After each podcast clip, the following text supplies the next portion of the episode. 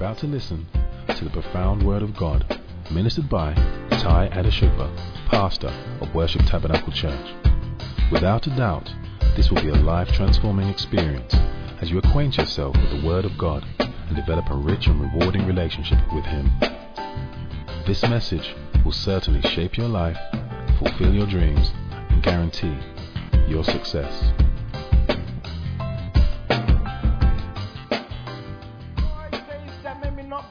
On my table, and there may not be clothes on my back, but there is God in my life. That is what gives us joy. Why do we shout? Why do we scream? Why do we dance? Why do we jump up? Do you think everything is going right in our life? No, but the right God is always on time in our lives. That is what the joy of God gives us. Jesus didn't come and he wasn't born in a palace. He was born in a manger, but there was still joy to the world. Joy still came. So have a heart of rejoicing. And I believe that God will bless you in Jesus' name. So I want to say amen. Amen. Let us go quickly to the book of Matthew chapter 1. Matthew chapter 1. And I want to read from verse 18 to 24. I'm speaking about the heart of Christmas. The heartbeat of Christmas. And last week we spoke about what Christmas teaches us. And we said Christmas teaches us to be a giver. That's what it teaches us. One of the main reasons we have the custom of giving and receiving in Christmas is because Christmas is all about giving. And the Bible made it clear to us that Jesus was given unto us. Unto us a child is given. Unto us a son, a child is born. Unto us a son is given. The main reason Jesus came into this world was to give us joy, peace, and love. Joy. And so Christmas is all about giving. And when the three wise men or the magi came from the east, they came to give him gold, frankincense, and myrrh. It's all about giving. And so last week we spoke about what do we really give during Christmas. And the first thing I said that we give is the gift of value. Do you remember that? The gift of value. Jesus came to add value to people who are valueless.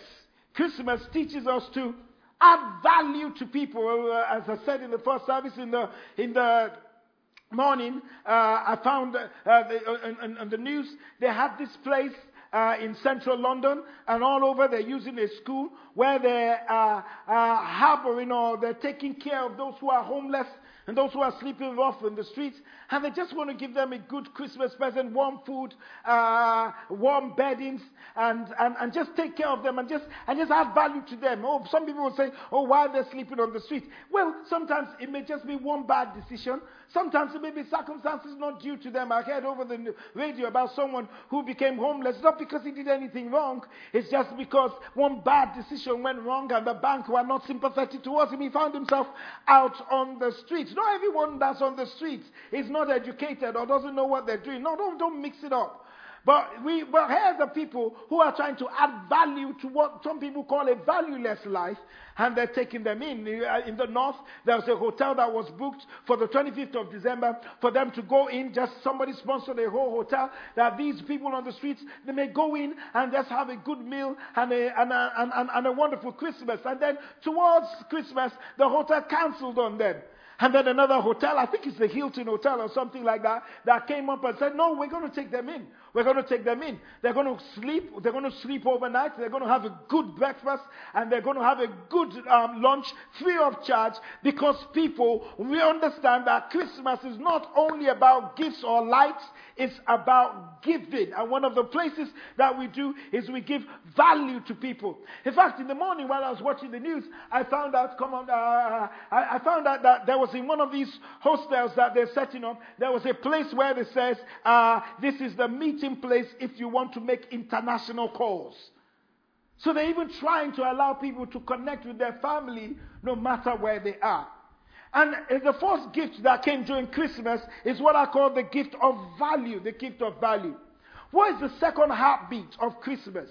We can see that in the book of Matthew chapter 1 and verse 18. Let's read the story together. It says, this is how Jesus, the Messiah, was born. His mother Mary was engaged to be married to Joseph. But before the marriage took place, while she was still pregnant, She became, while she was still a virgin, sorry, while she, I was quickly going to the pregnant bit. While she was still a virgin, she became pregnant through the power of the Holy Spirit. Joseph, to whom she was engaged, was a righteous man and did not want to disgrace her publicly, so she decided to break the engagement quietly. As he considered this, an angel of the Lord appeared to him in a dream. Joseph, son of David, the angel says, do not be afraid to take Mary as your wife, for the child within her was conceived by the Holy Spirit, and she will have a son. And you are to name him Jesus, for he will save his people from all their sins. All of this occurred to fulfill the Lord's message through his prophet. Look, the virgin will conceive a child, she will give birth to a son, and they will call him Emmanuel, which means God is what? With us. When Joseph woke up, he did as the angel of the Lord commanded and took Mary as his wife. But he did not have sexual relations with her until her son was born. And Joseph named him Jesus. The second thing I want to teach us this afternoon is what I call the gift of grace. The first one was the gift of what?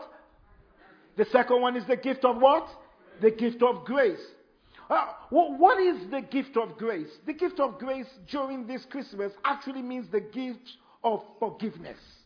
The gift of forgiveness.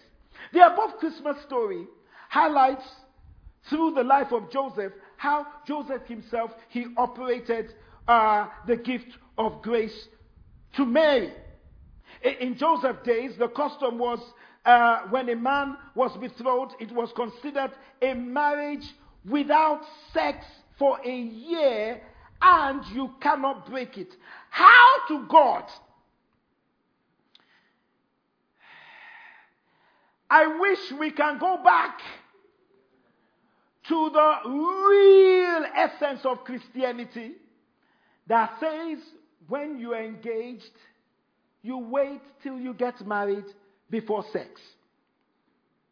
And I knew this second service was going to be quiet because the first service, you kind of might have some people who have already crossed that bridge. The fact that you are engaged does not mean you have sex. Pastor, I thought this was Christmas. Yes, it is. Yes, it is. Yes, it is. The truth of the matter is, this is where Joseph found himself. In those days, though you are engaged to a person, you still cannot have sex until all the family and everyone is together. And that biblically is the story.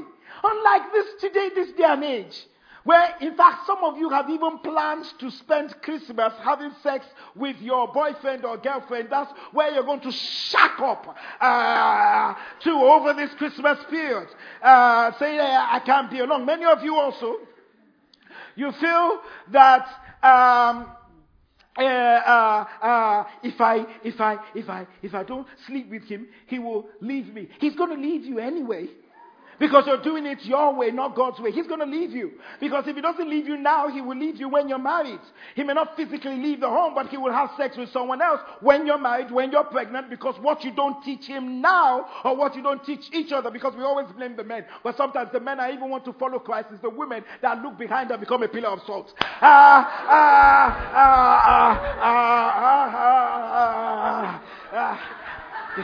This is early Boxing Day, right?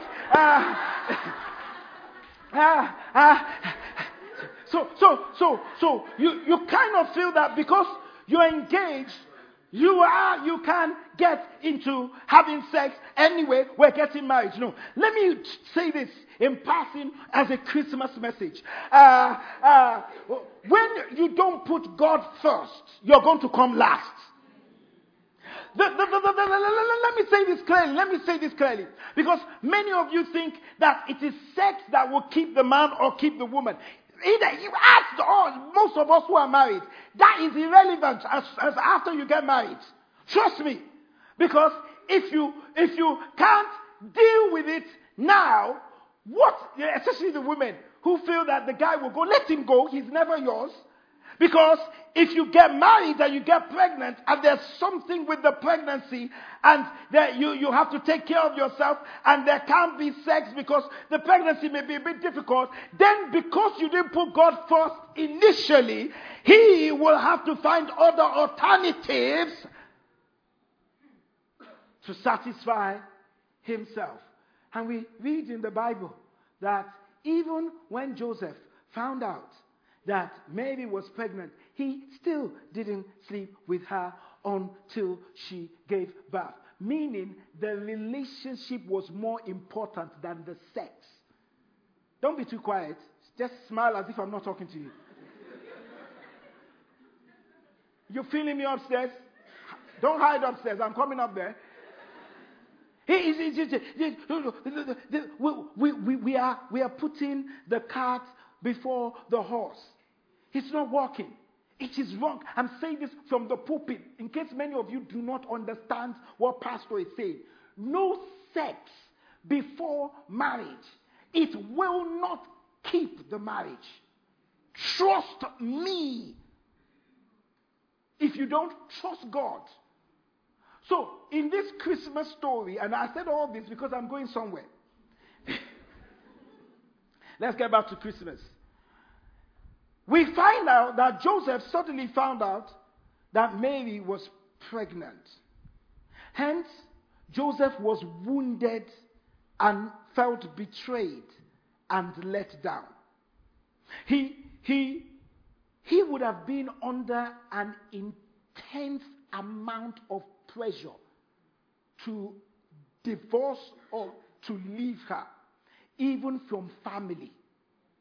Listen, because we read the story, we don't seem to understand. Here we have Joseph, and I'm not here, there, but you're there. And so your son comes to you and says, "No, let me not use him, because it will never happen again. So let's make this very clear. But let's look at the scenario. Let me use myself, even I as pastor, the most reverend apostle, canon, archbishop, prelate. How would my son come to me and say to me, the person I'm engaged to is pregnant? I would say to him, what did you do? No, she said it was the Holy Spirit. You know we're all in a meeting. You know we're all in a family meeting right now. And I'm saying to him, I've been an upstanding pastor for all these years. No crisis, no scandal, nothing. And you are now telling me to tell the church that the Holy Spirit. Because this was a neat society. This was a very neat society. If you go to Israel, you will understand. The houses were so close to each other. There's no gates. It's not in this place where you have gates and you don't know who your neighbors are. No, everybody is involved. It's a community marriage. And suddenly, the guy says the woman is pregnant. He's pregnant. The family will be saying to him, I think it's time you find someone else. However, let's go to his G's, his homies. So he goes to his friends and tells his friends, Mary's pregnant. Huh? They will say, Guy, what did you? He says, no. He said, what do you mean, no? And then they'll say, no.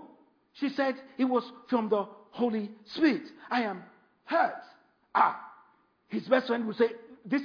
We need to have a WhatsApp group. Let's all get to a group and let's start to WhatsApp each other because everyone needs to make a decision on this. And then they will now ask him, hang on, before all this, what are you going to do? I'm still going to marry her. Boy, are you stupid?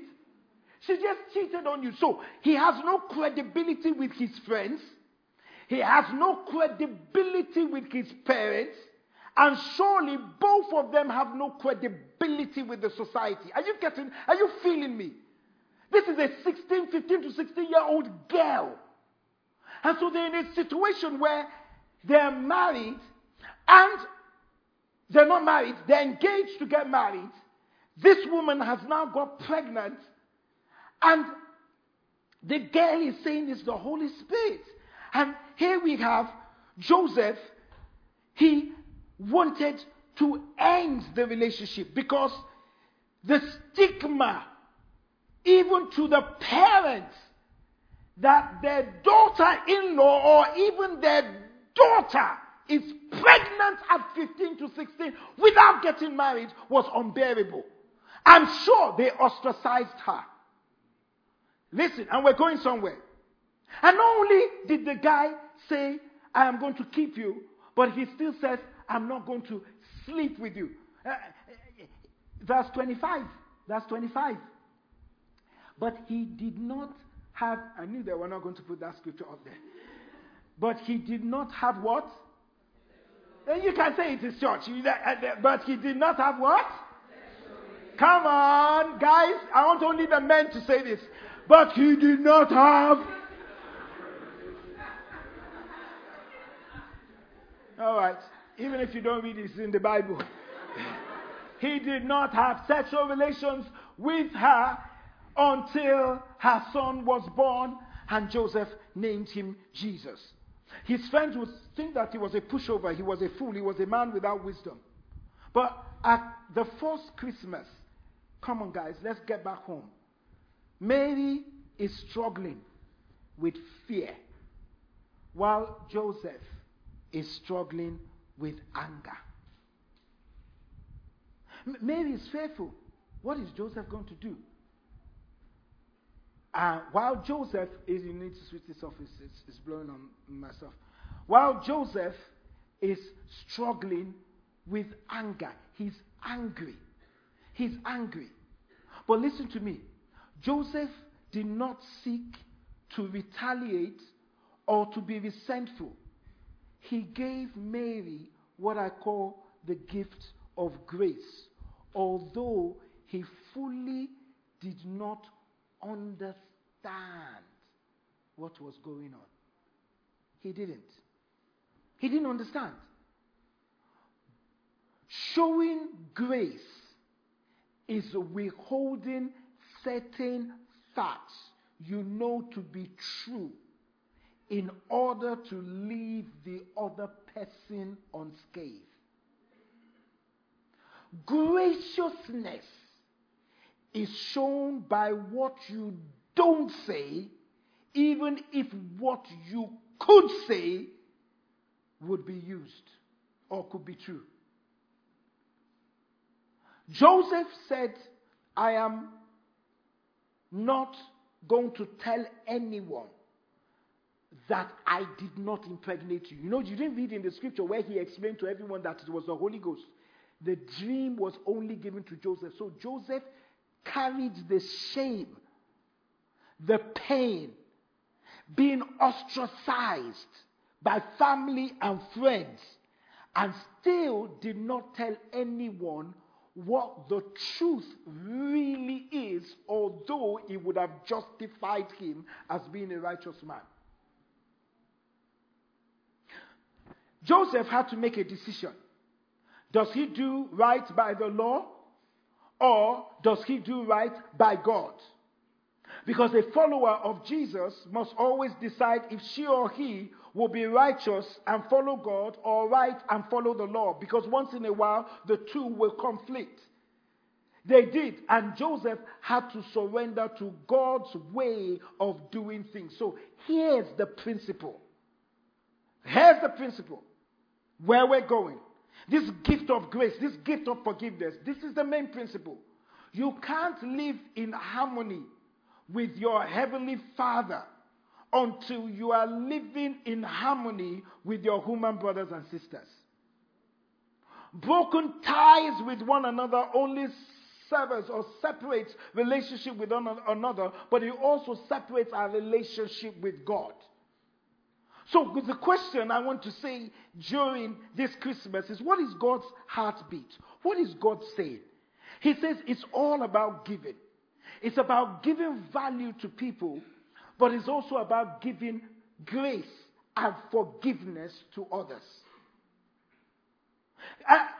What can I encourage you? What can I do to encourage you this Christmas in giving what I call the gift of grace? Because many of us are sitting down and like, I'm hurt. I'm tired. I've been betrayed. I'm not going to speak to my brother, speak to my sister, speak to my mom, speak to my dad. I'm not talking to them again. How can I encourage you? Like Joseph was going through this, how was he encouraged? How did he operate? What were the principles that made this man different from every other man? No wonder, sir, that when God looked down from heaven and said, who can actually be Jesus' stepfather? He chose Joseph. He must have seen in his character that he was a very forgiving person. Can I say to many of us that maybe many of us are not getting the cargo of heaven? Because when God sees our life, he knows that the process towards the throne may require forgiveness. And many of us don't qualify for the throne if we do not go through the pain. So how can I encourage you? What did he think? What was his thought process? Number one, let me encourage you this Christmas. Don't let the hurt define you. Joseph did not let the hurt define him.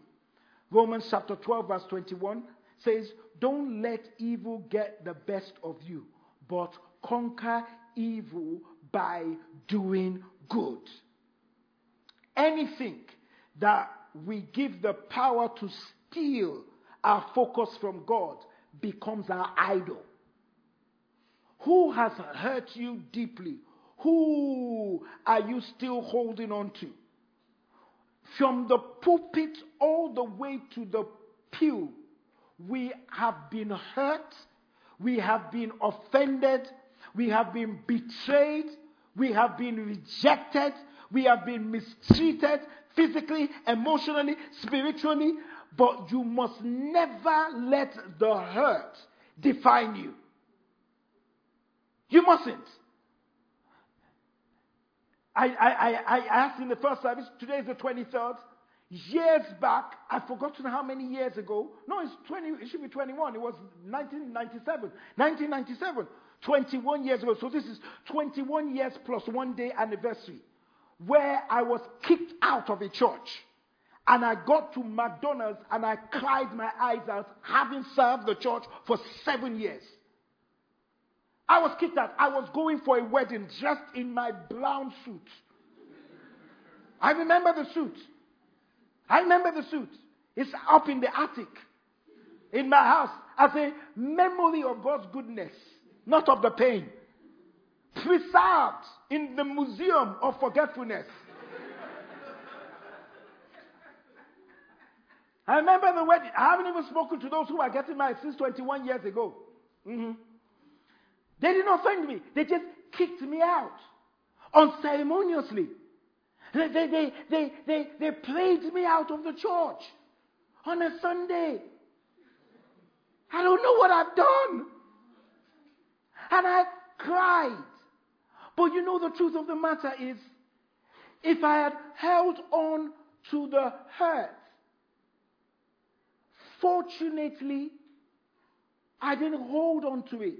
Because if I had held on to the hurt, I would not be standing where I am today.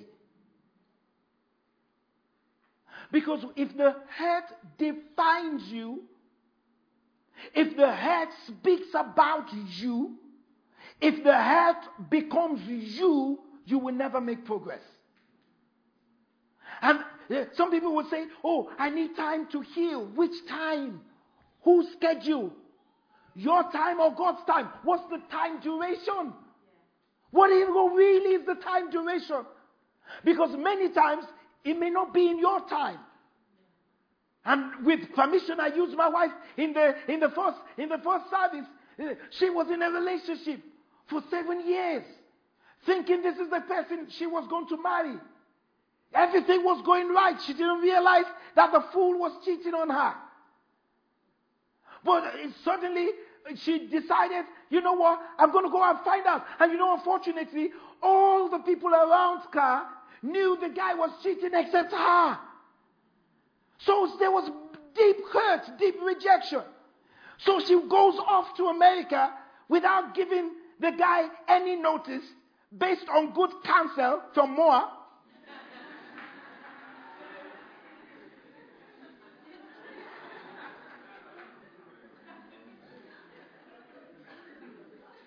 And she goes off and goes and finds out that he was cheating on her. And then everyone started telling her, yeah, we knew.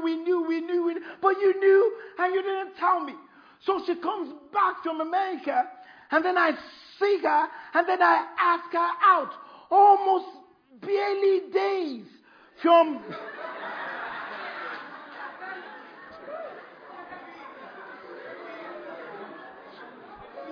No. Forget the move. Just. Just understand where I'm going, because many times we use ourselves as examples, and I know you can laugh and smile at it, and yes, that's what we're trying to do. But let's go really deep into the thing, because we can smile about it, but the person involved was not smiling. So she comes back and I ask her to go out. If she still says, I need time to heal, more I would have married someone else.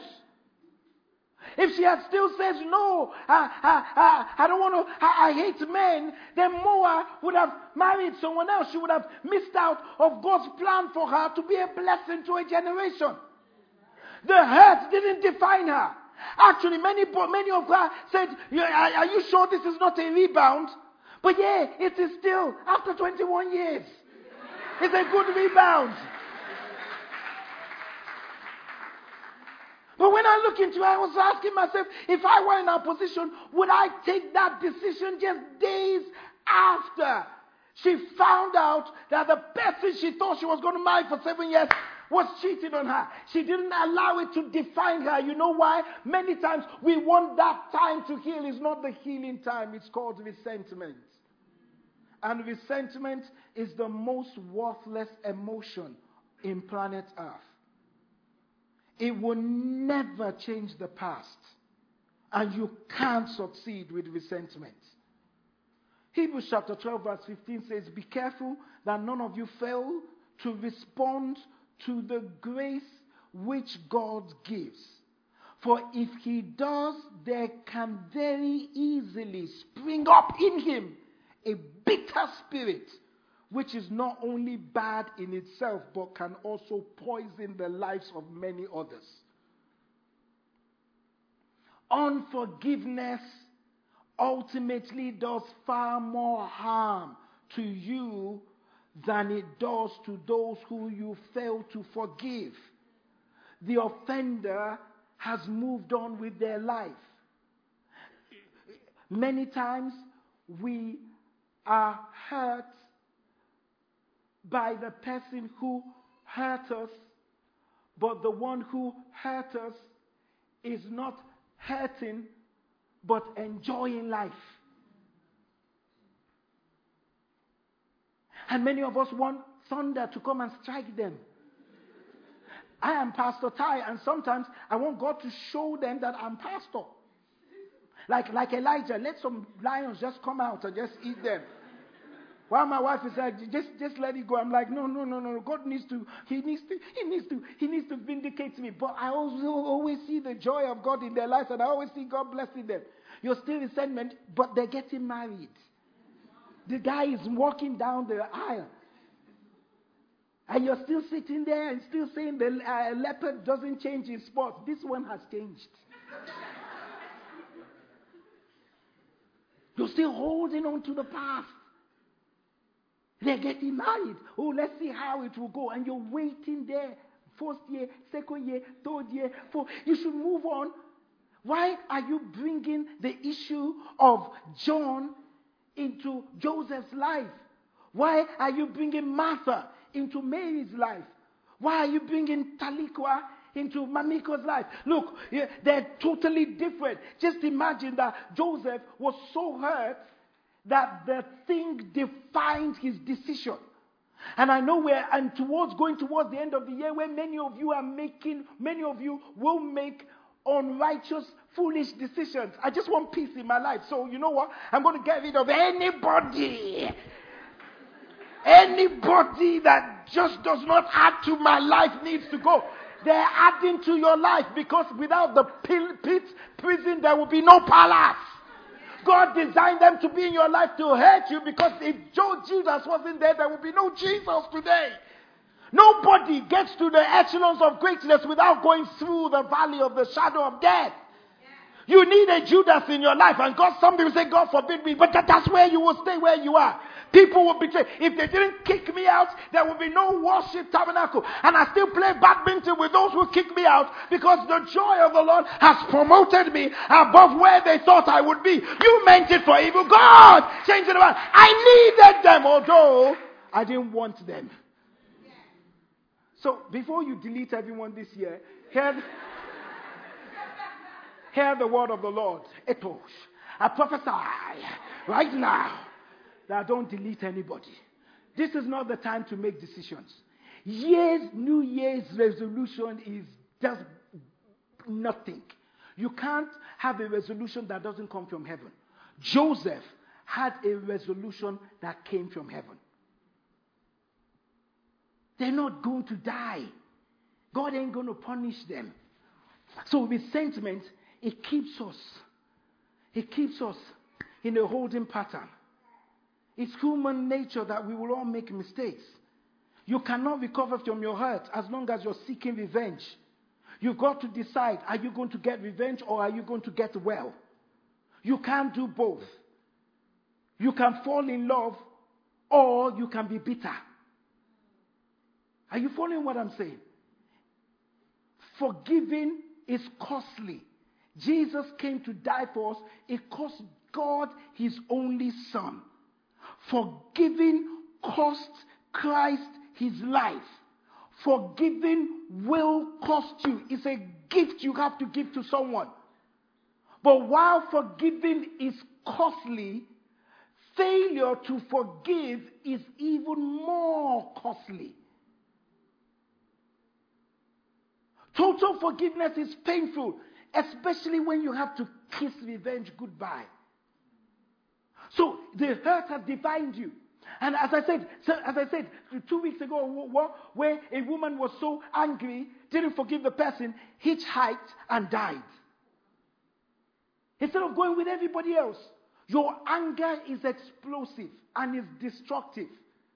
Your anger is one letter short of danger. And many of you have decided this Christmas, I'm going to be alone. Get up. Even if you're alone, they're still going to be playing Joy to the World while you're not there. They're going to play Game Boys. They're going to watch EastEnders together. Get up and forgive them and let the gift of reconciliation flow into your life. Why are you so bitter? If you can't do that, the hurt has defined you. Number two, don't let the hurt delete your joy. Don't let it delete your joy. You cannot be resentful and joyful.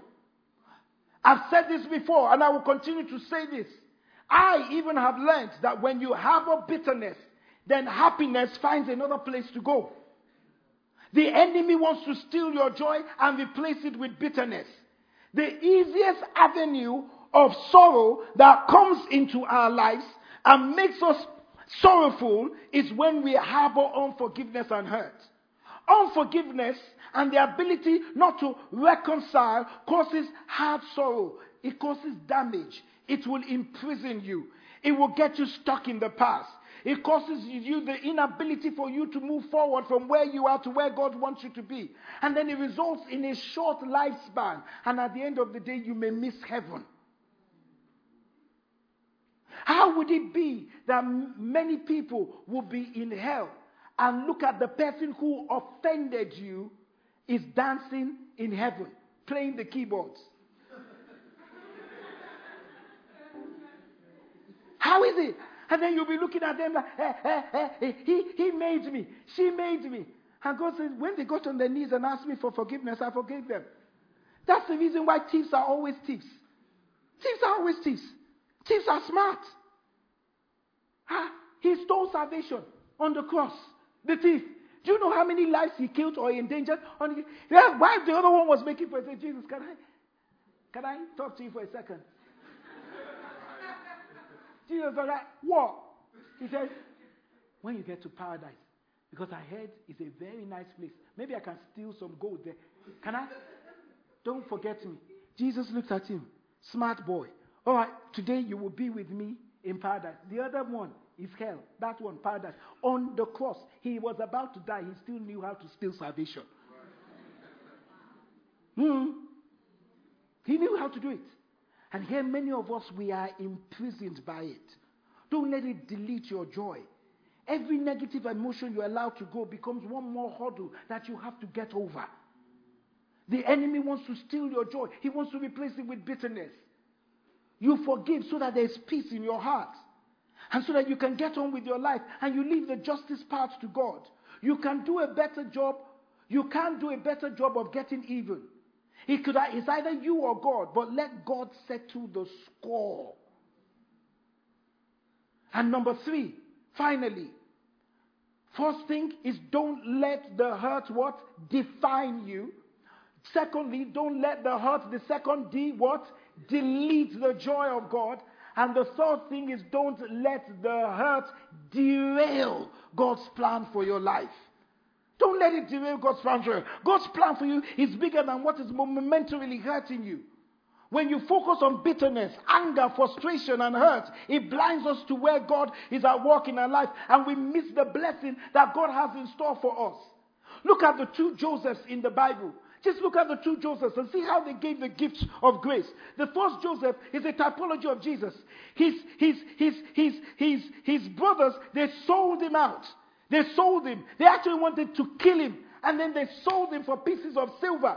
The second, the Jesus, also was sold for 30 pieces of silver. Joseph was thrown into working in Potiphar's house. And in Potiphar's house, the woman says, "Come and sleep with me." That makes me go back to what I said initially. So the woman was saying, "Come and have sexual relations with me." And he's saying, "I can't offend God and offend my master." Yes, sometimes because you're righteous, it may cost you. "Hey, pastor, you told us on Sunday I shouldn't sleep with him anymore. See, he's left me alone." Let the fool go. Because what will happen is that when you want to stand for Christ, you stand for Christ. And you're not hearing a lot of amens from any angle today. Because I know that many people have said, "But this is supposed to be Christmas." This is your message. It's your message. Joseph said, "I am not going to sleep with you." The woman threw him in the prison. But do you know what? The prison didn't define him. The prison didn't delete God's joy. When he was in prison, he said, "I'm still an interpreter of dreams." You can take me out of a position, but you cannot take me out of God's purpose for my life. And so while he was in prison, the prison didn't define him.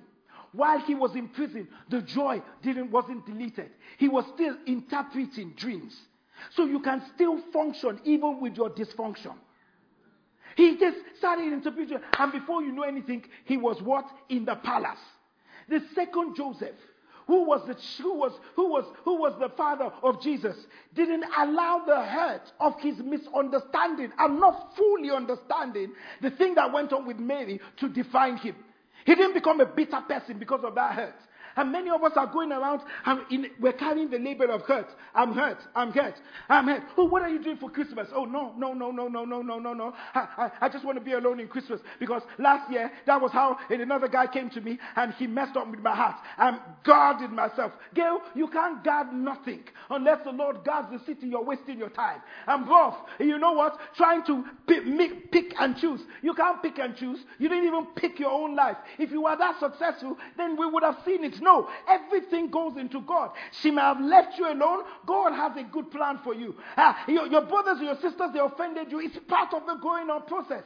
But if you allow bitterness to occur, if Joseph can listen to his peers, listen to his father, listen to his mother, he would have allowed the hurt to define him and he wouldn't have been the father of Jesus Christ. He would have allowed the hurt to delete God's joy from him, and then he would have allowed the hurt to derail God's plan for him. This is not the end of your life. 2018 is not the end for your life. God has a greater purpose for you. It doesn't matter what you're going through right now.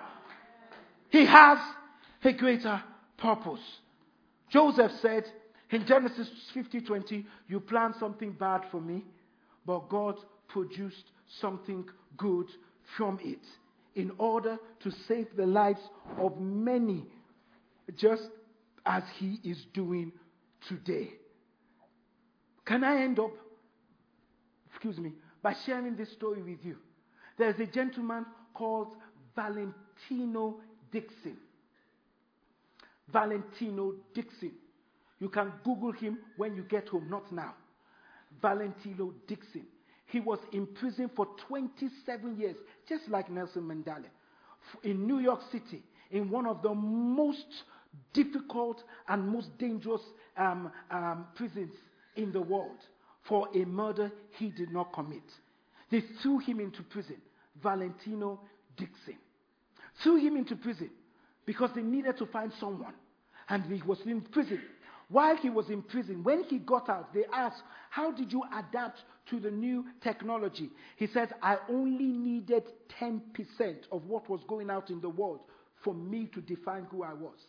I didn't need the whole thing. I made sure that the prison walls did not define me.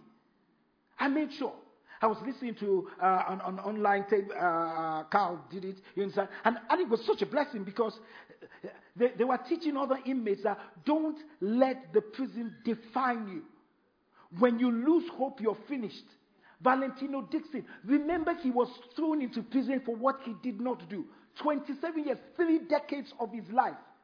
He now, while he was in prison, he started to paint golf courses. Never played a golf, never seen a golf course before, but started to paint golf courses. The head of prison, the warden, saw it one day, picked it up, and gave him another one, paper, to just keep painting. He painted different golf courses, some of which people have designed their golf course according to his painting. The golf magazine 7 years ago picked up these paintings and says, wow, how could someone do that? Went to prison, interviewed him and said, but you're in prison. You have never seen a golf course before. And he says, yes, but I can imagine how it looks like. And then he started reading books and started drawing. The golf course organization and magazine picked up his case.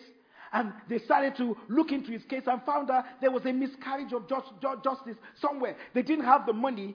And 7 university students, law students, picked up his case, fought for 7 years, and he was acquitted. Just because he drew a golf course. Many would be in prison and allow the prison to define them. He didn't.